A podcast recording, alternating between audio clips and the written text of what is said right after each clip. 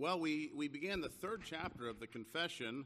Uh, last time we were, we were studying this about a, a month ago, and this is our second uh, part of chapter 3 of the 1689, and we're studying the decree of God. We walked through the first paragraph last time of uh, chapter 3 of God's decree, and it says, God hath decreed in himself from all, all eternity by the most wise and holy counsel of his own will, freely and unchangeably, all things whatsoever comes to pass. Yet not so as thereby is God neither the author of sin, nor hath fellowship with any therein, nor is violence offered to the will of the creature, nor yet is the liberty or contingency of second causes taken away, but rather established in which appears his wisdom in disposing all things and power and faithfulness in accomplishing his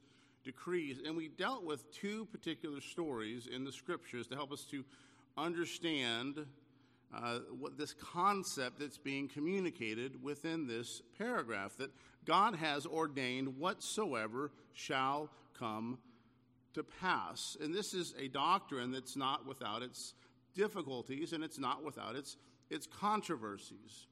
Because it's easy to say God has ordained the things that I really appreciate and the things that I like.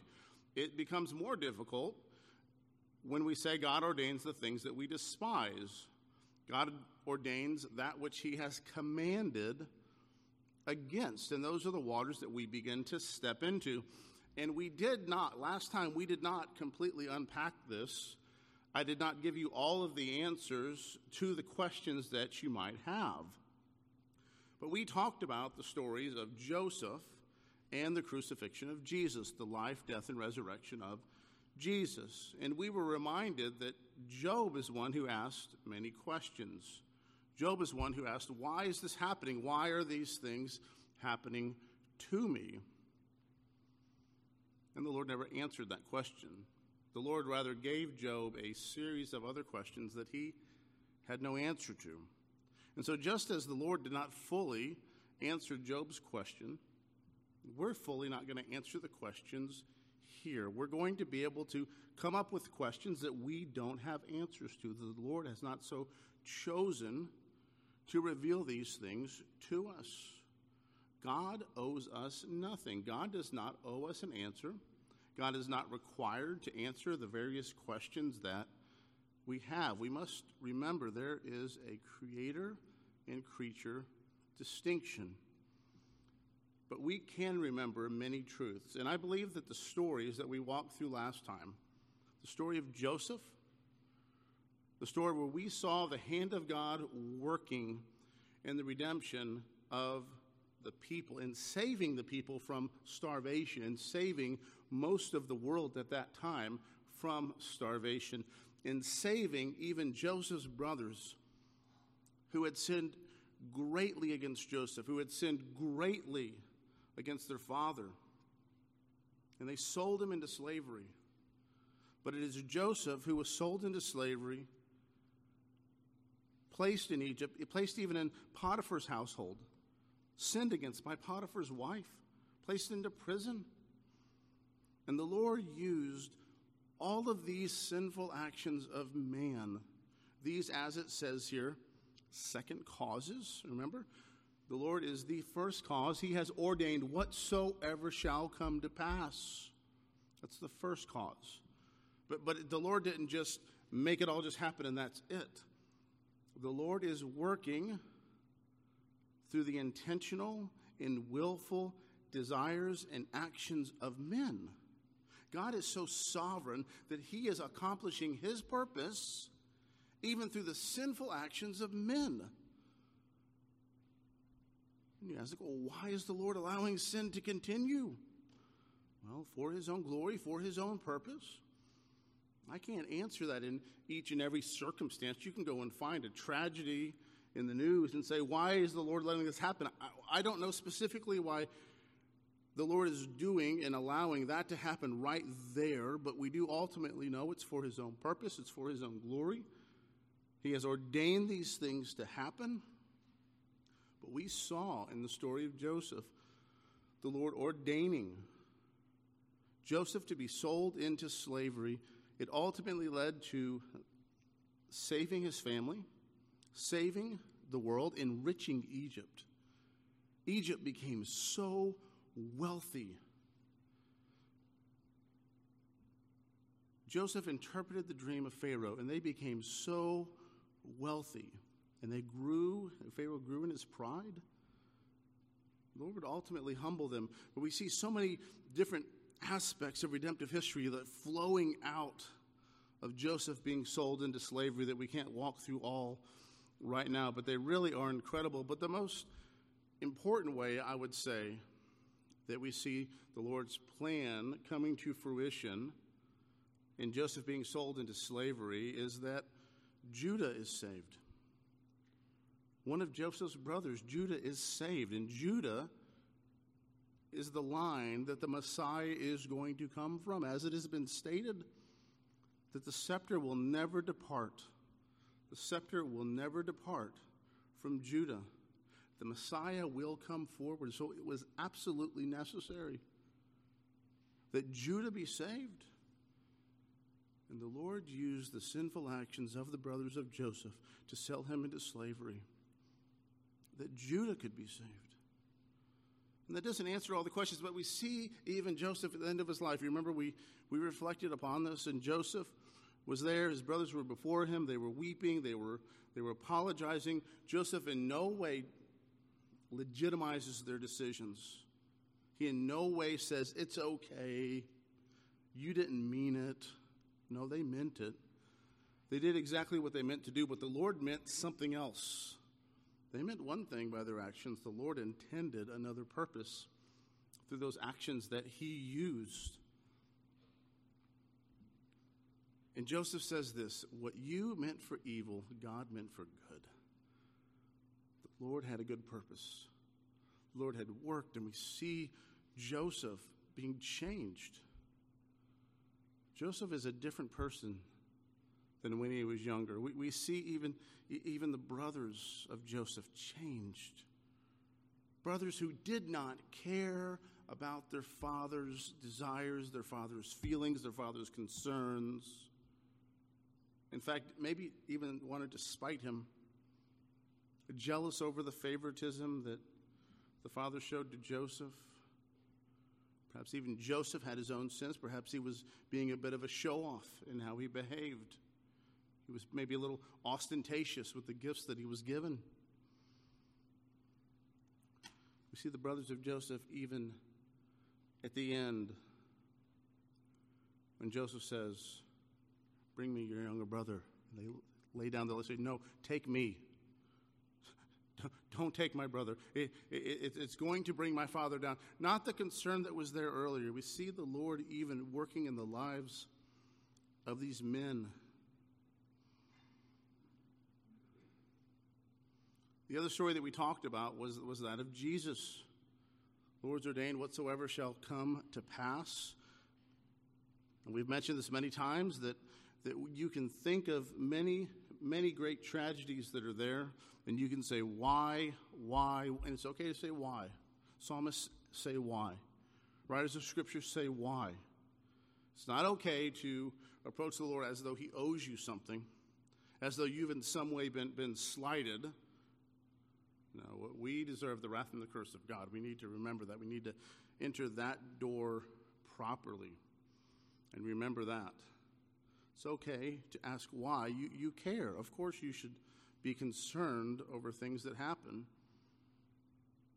But we mentioned that the comfort that is there in remembering the life, death, and resurrection of Jesus and in what the Lord ordained to happen, what the Lord ordained to happen through the redemption that occurred through the death of Christ, that the Lord ordained sinful men to do certain actions. We see Peter preaching on this. Remember, we saw this. Peter preaching on this at Pentecost. Peter, Peter preaching on this at, at a prayer as he's praying, talking about Herod and Pontius Pilate doing what the Lord had predestined to happen, doing what the Lord had intended for them to do. sinful men acted in the arrest of Christ, in the persecution of Jesus, in placing Jesus upon the cross. Sinful men acted in this.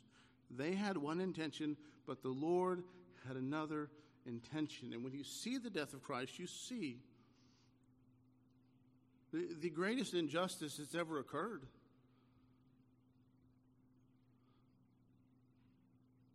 What greater injustice is there than the sinless Son of God who's come down to dwell amongst his people, being beaten and persecuted and nailed upon a cross? And the comfort that we saw in that is that if the Lord can use even that to accomplish his good purpose, if the Lord can use even those sinful actions of men to bring about this great act of redemption, who are we to ever question anything the Lord ordains? How do we have any standing in questioning? We, we don't. We don't. So it doesn't answer all of our questions specifically. We don't get the full layout of why the Lord did what he did. We don't have that really with anything, but we do. We are able to look back at these two situations, and we can find others in Scripture as well, but these are probably two of the best, I would say. Two situations where we see the hand of the Lord working very directly and clearly in the scriptures to accomplish his good purpose, and sinful men working likewise, and the Lord accomplishing his good purpose through their actions. So these men are, as it says here, acting. They, they, they are acting in there. We would even say, we can say this in the confession, we walked through this last time. We do have a chapter on free will these men were acting in their free will. Now, it wasn't free the way some people want to define free and just define it as someone can do anything at all at any point. No, they were born sinful creatures, but they were freely acting. That's how our confession understands free will. These were sinful men who were acting freely, they weren't robots. God, God wasn't making them act and do what they did. The Lord is not the author of sin, He has no fellowship with sin. You may not be able to connect all these dots and understand them perfectly, but we can, we can see these and understand them and trust in what the scriptures say to us in these areas. There's all this idea of this, the, the, the, you know, the two wills of God, and this is something that is that can be confusing, and it doesn't mean that God, God's confused. God isn't confused. Um, but what it does mean is that we're, we're using the word just, just slightly differently when we're using this. And so it's important to understand that God has decreed. You know, there can be something that we desire to happen. It can be, it can be a very good thing that we desire to happen. It could be a righteous thing we desire to happen. And it may not come forward. Something that's a very good thing. And we say, well, that was not the will of God. God's ordained whatsoever should come to pass this good thing that we desire that may have been even good for us desire it to come to pass it doesn't come to pass. It, it's not the will of god. It's not at this time. We know ultimately he's going to restore all things and make all things right but at this time this is what he has so ordained to happen and we trust in that. We also have his prescriptive will and so we make a distinction there because god has commanded certain things and we have walked through this many times over. God has commanded that men live holy lives. God has commanded that you be obedient. And we see this in the Ten Commandments. We see this in the moral law of God. Love God and love people. And so you can tell someone that you are not living in a way that is consistent with the will of God and that they're violating the commandments that God has has given. But God has so chosen to use even the sinful actions of men to accomplish his purpose. So that's the introduction, and it was it was kind of a long introduction, but I want to not just walk right in here because there's a lot going on in paragraph one. We could have spent a lot more time walking through paragraph one, but I believe paragraph two is an excellent uh, progression from paragraph one. It's the it's a, a, the logical outworking of what would follow next.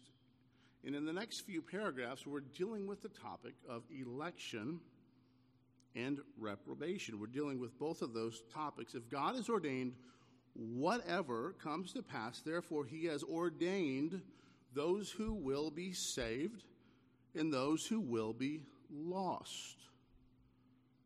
Okay, God didn't just choose, all right, the one he, he, he acted, and the Lord ordained whatsoever shall come to pass. This isn't the Lord who is doing all that he can with what he has there's many errant ideas that men come into. They, they walk into Arminian ideas and have this idea of God's doing all that he can, or we've talked about Molinistic ideas where, where God's just basically reactionary. He's like a giant supercomputer. And he's calculating all the decisions of men and all the many things that they can do, and he's trying to just respond to each of these things. There are those that, that don't understand the, these ideas. They look at the idea of, of foreknowledge and election, and they try to justify God. They try to say, look, here's what God is doing. God has not ordaining who will be saved and who will be lost specifically, just rather categorically. They would say, look, the Lord is, is, is rather just ordaining that whoever is going to believe in Jesus, whoever that is, whoever that might be, just choose to be chosen. Just come to Jesus and you'll be one of the elect. And it's just a matter of he's looking and he's seeing. Get that out of the idea of foreknowledge if you don't take into account what the word actually means. If I project my understanding of foreknowledge onto that idea, then it's, it's merely okay. The, the Lord is looking through the corridors of time and choosing men who are going to choose Jesus. But that's going to contradict what has already been said in the first paragraph, and it's contradicting what we taught the very last time. The confession does not give allowance for that. The confession does not allow you to try to justify God or try to give God a way out. Okay, God's really fair Okay, he's not like some of these people are making him out to be. He's not like what these passages sound like. That's the very opposite. It's the very opposite of what the writers are communicating. I want us rather to, I actually don't have a whole lot of notes here. I, I want to walk through Romans chapter 9. I just want to spend some time in Romans chapter 9 because I think it's one of the best places that we can walk through and think about what Paul is saying on the topic of election and reprobation. And we've got a couple other passages that we'll use as examples. So let's read paragraph 2. Although God knoweth whatsoever may or can come to pass upon all supposed conditions, yet hath he not decreed anything because he foresaw it as future or as that which would come to pass upon such conditions. They are writing this very intentionally. This Molinism is not a possibility within the confession. God is not reacting. God is not saying, man's going to do this and I'll do this, and man will do this like he's playing a, a giant chess game. No, the Lord's ordained whatsoever shall come to pass. Remember, God is the first cause but he's not the second cause in all these situations. For the most part, it is other men who are acting freely within their own desires, within their own opportunities and capabilities the Lord has given them, using the resources the Lord has given to them. The Lord is using those actions, some righteous, some unrighteous, to accomplish his purpose, to bring about what he has decreed. Remember, the Lord decrees and he brings about what he has decreed through creation and, and through providence. Those are the two means, and we'll get to providence here in a couple chapters. So let's look at Romans chapter 9. As he, he walks through this idea, we see Romans 9. If you look, if you look there as a footnote, Romans 9 is referenced numerous places. And I thought instead of just dealing with these specific verses and trying to explain them, let's just look at what Paul is saying in Romans chapter 9. So let's look at Romans 9, beginning in verse 1. Let's look at 1 through 5. Paul says, I am speaking the truth in Christ. I am not lying. My conscience bears witness in the Holy Spirit that I have great sorrow and unceasing anguish in my heart. For I could wish I myself were accursed and cut off from Christ for the sake of my brothers, my kinsmen according to the flesh, They are Israelites, and to them belong adoption, the glory, the covenants, the giving of the law, the worship, and the promises. To them belong the patriarchs. And from their race, according to the flesh, is the Christ, who is God over all, blessed forever. Amen. And he's talking here about the Jews and how the Lord has worked through the Jews and the promises the Lord has, has made through the Jewish people, culminating in the Messiah who has come forward from among them, who had been prophesied.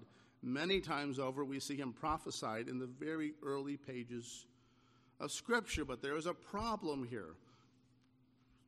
There are a great many Jews at this time here, and I would even say at this time now, who are not trusting upon the Messiah who are holding the Old Testament scriptures, who have the law and the prophets, and are not believing upon this promised one. And so that's the difficulty that Paul is dealing with here. So let's see how Paul unpacks this, and it's going to tie very directly to election and reprobation.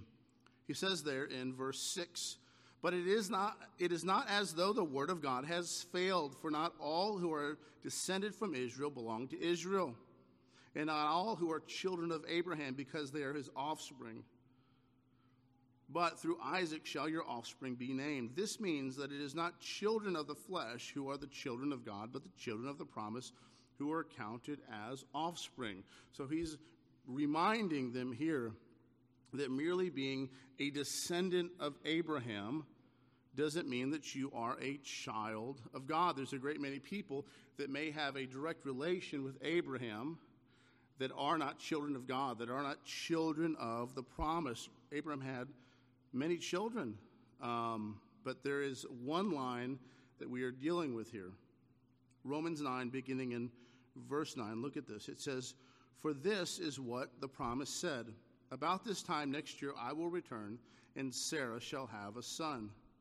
And not only so, but also when Rebekah had conceived uh, children by one man, our forefather Isaac, though they were not yet born and had not done nothing, either good or bad, in order that God's purpose in election might continue, not because of works, but because of him who calls. She was told, The older will serve the younger.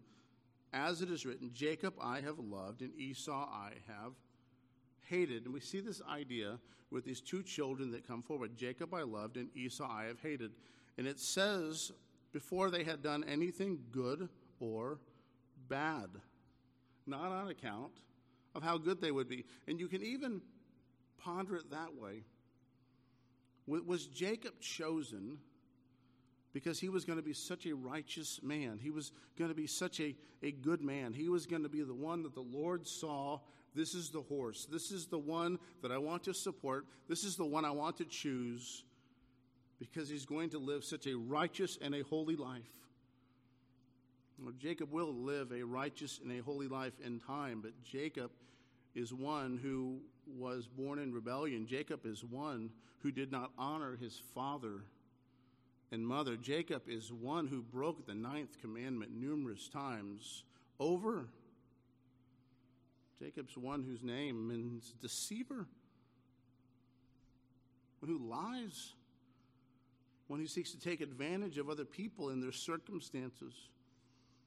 Think of even the people of Israel. What the Lord says of them. Does the Lord say, I chose you because you were such a great people? I chose you because you were going to be such a holy and a righteous people? Look at the book of Judges. The Lord accomplished his purpose in spite of the Jewish people. The Jewish people are going to be involved. The leadership at the time is going to be involved in putting to death the Messiah that had been prophesied, the Messiah they had been speaking of and singing of in the Psalms, the Messiah that the entirety of the ceremonial law was pointing to. He is going to be overwhelmingly despised by the people that are there at that time. No, the Lord says you were chosen that His good purpose would be accomplished. But, but you can look at this story. Jacob I loved and Esau I have hated before they've done anything good or bad, you may say, This isn't fair. This isn't fair. Why is the Lord choosing some and He's not choosing other people over here? That's the question that's asked. That's the logical concern that is here. It's exactly what Paul begins to deal with in verse 14. What shall we say then? Is there injustice on God's part? Hmm? He knows that's the question. He knows that's the concern people will have. That's not fair. How can he do this? People then want to go and justify God. They want to get God off the hook somehow. This isn't saying what it's saying. No, Paul knows exactly what this is saying. Paul knows the exact concerns that people have when they look at this. What shall we say then? Is there injustice on God's part? By no means he's, he's going to go back and use another portion of Scripture to justify what he is saying here. For he says to Moses, I will have mercy on whom I have mercy, I will have compassion on whom I have compassion. So it depends not on human will or exertion, but on God who has mercy. For the scripture says to Pharaoh, For this very purpose I have raised you up, that I might show my power in you, and that my name might be proclaimed in all the earth. So he has mercy on whomever he wills, and he hardens whomever he wills. This is the Lord's free choice. Let's just back up a second. Because it's very easy at this point to get ruffled and get upset. And, and you, I think what happens is that people forget man's natural state. People forget the trajectory that mankind was on. It's not as though Pharaoh was born and Moses was born and these various people were born and they were on their way to go and to worship God.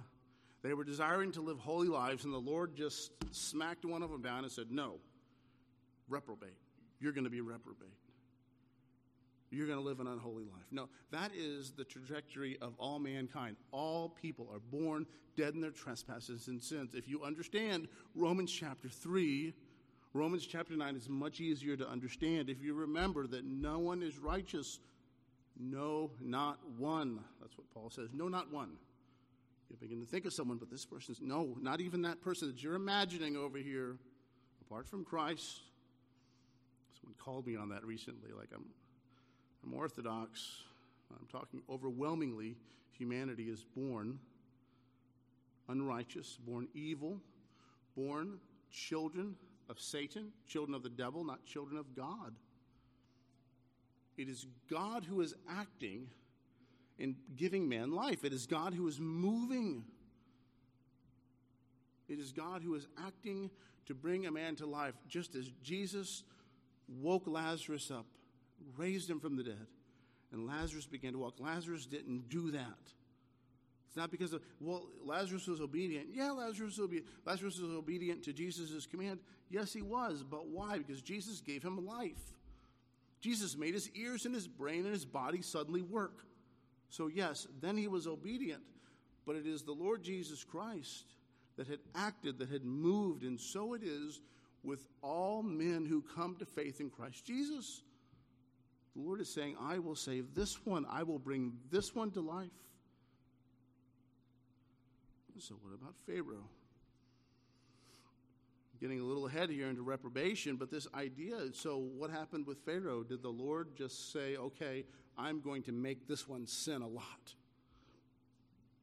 I'm really going to make this one sin. No, we already read the Lord The Lord is not the author of sin. The Lord's not causing anyone to sin. So, what's happening here when he's hardening the heart of Pharaoh? Pharaoh was acting in a way that was insane. Pharaoh was acting in a way that was contrary to the preservation of his life, contrary to the preservation of his, his, his kingdom, his empire, contrary to the, the preservation of his family and his people and his power. anyone with any sense would have said, okay, I need to let this people go because things are not going well. We are losing our crops, we are losing our cattle, we're losing our firstborn children.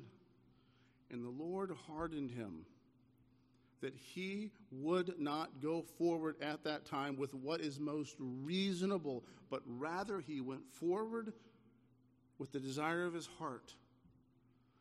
The desire of his heart to live in rebellion to his Creator, to live in rebellion to the command of God. What's happening there is God was showing mercy to the Israelites. These are not a people who were this righteous and holy people. We see what is in their hearts when they get into the wilderness. God is calling them out of Egypt, and it took many years to call the Egypt out of the Israelites. But the Lord is showing his power, that the name of the Lord will be proclaimed throughout the earth. He is accomplishing his good purpose there. That even in this, we can see this. We can go back to Joseph and see this. This power that Pharaoh had at this time. He, he, he had all the land except for that of the priests. He had all this gold. People from all over the world were just, take my money, take my gold.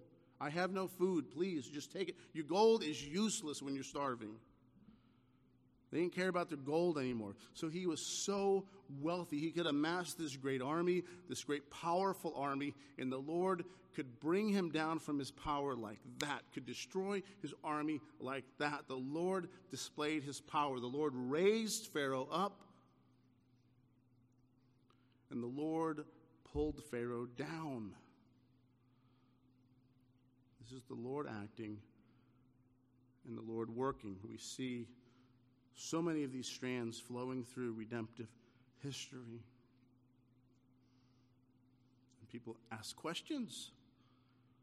Why is man held accountable if it is all predestined? If the Lord has predestined this to occur, then how can God hold anyone accountable? Who does he think he is? Now, someone may not say that, but you hear it in the tone of their voice.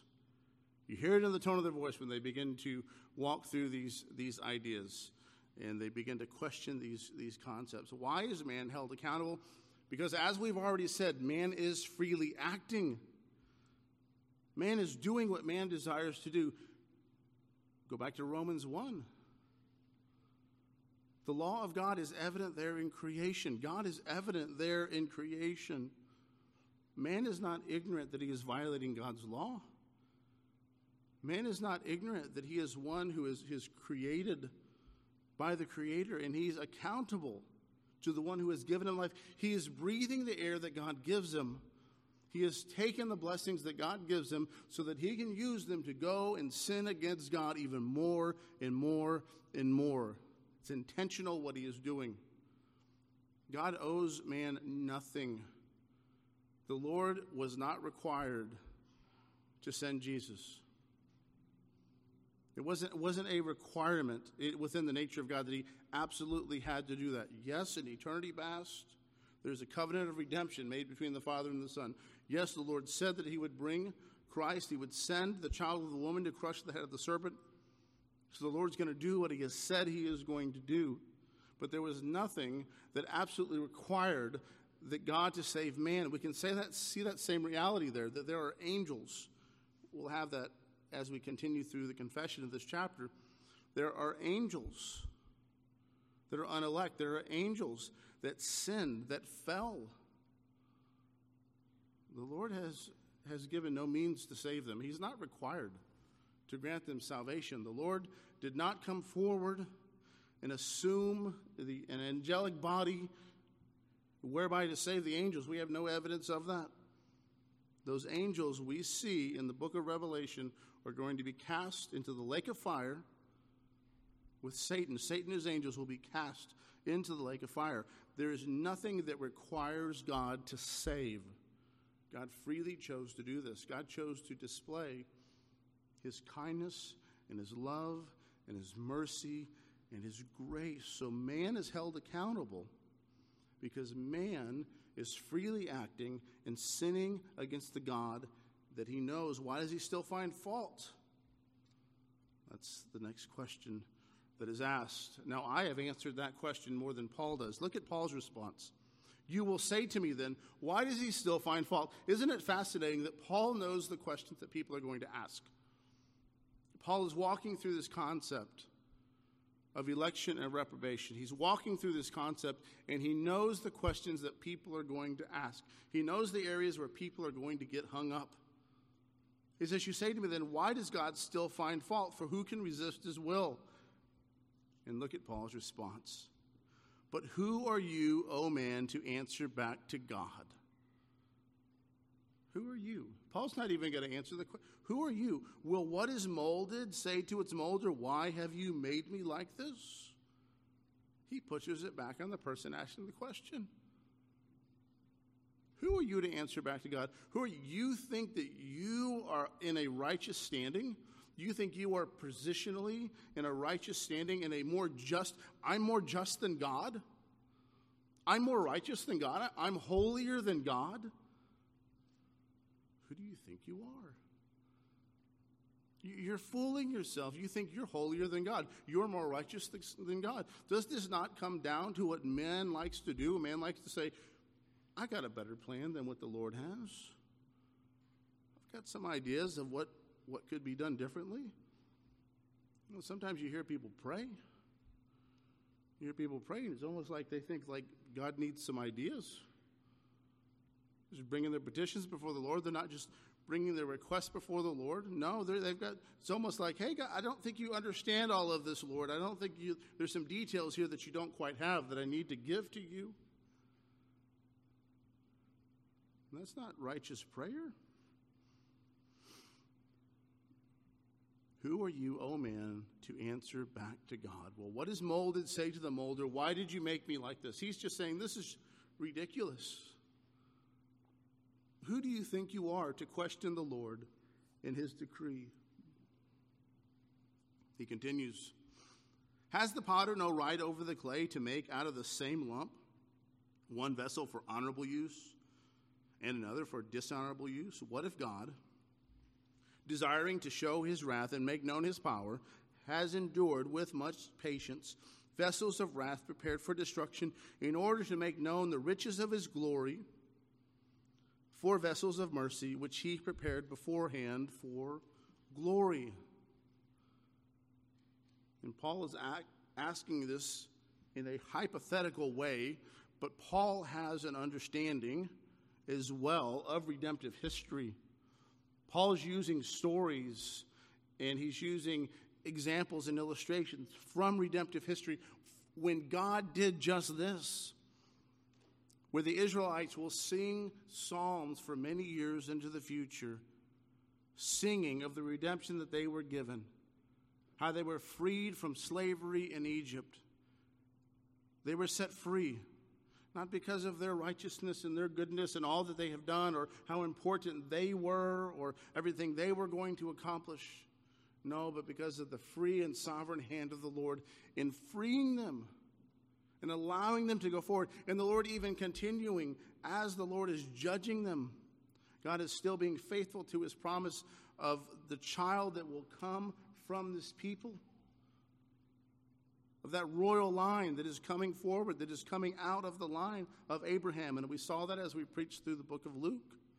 This idea of this line that is here, this child of Abraham, this child of David, this one who is going to sit upon the throne of David.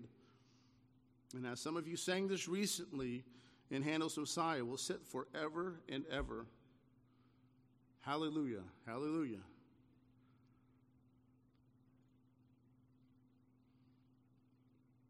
That's the work of God. That's the power of the Lord to bring about His good purpose and the means He has so determined to bring it about. And this is something that I'm, I'm going to stop here. I'm not going to go to paragraph three. We'll get to paragraph three next time. But I'm going, it's important for us to understand that, that we need to not go too far in, in any direction on this. We need to not make this as though we know everything that the Lord is doing.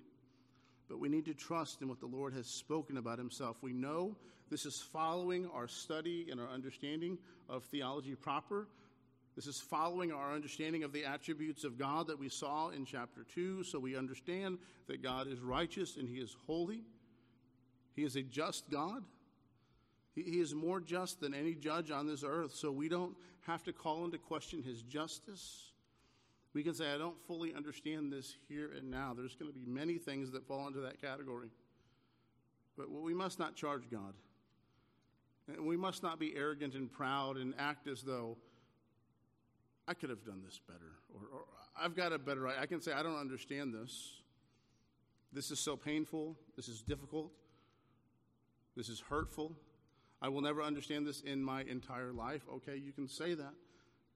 But at the same time, you're still trusting in the Lord and what you know to be true and what He has communicated about Himself. Because the Lord used much injustice and much sin to bring about the redemption that we have.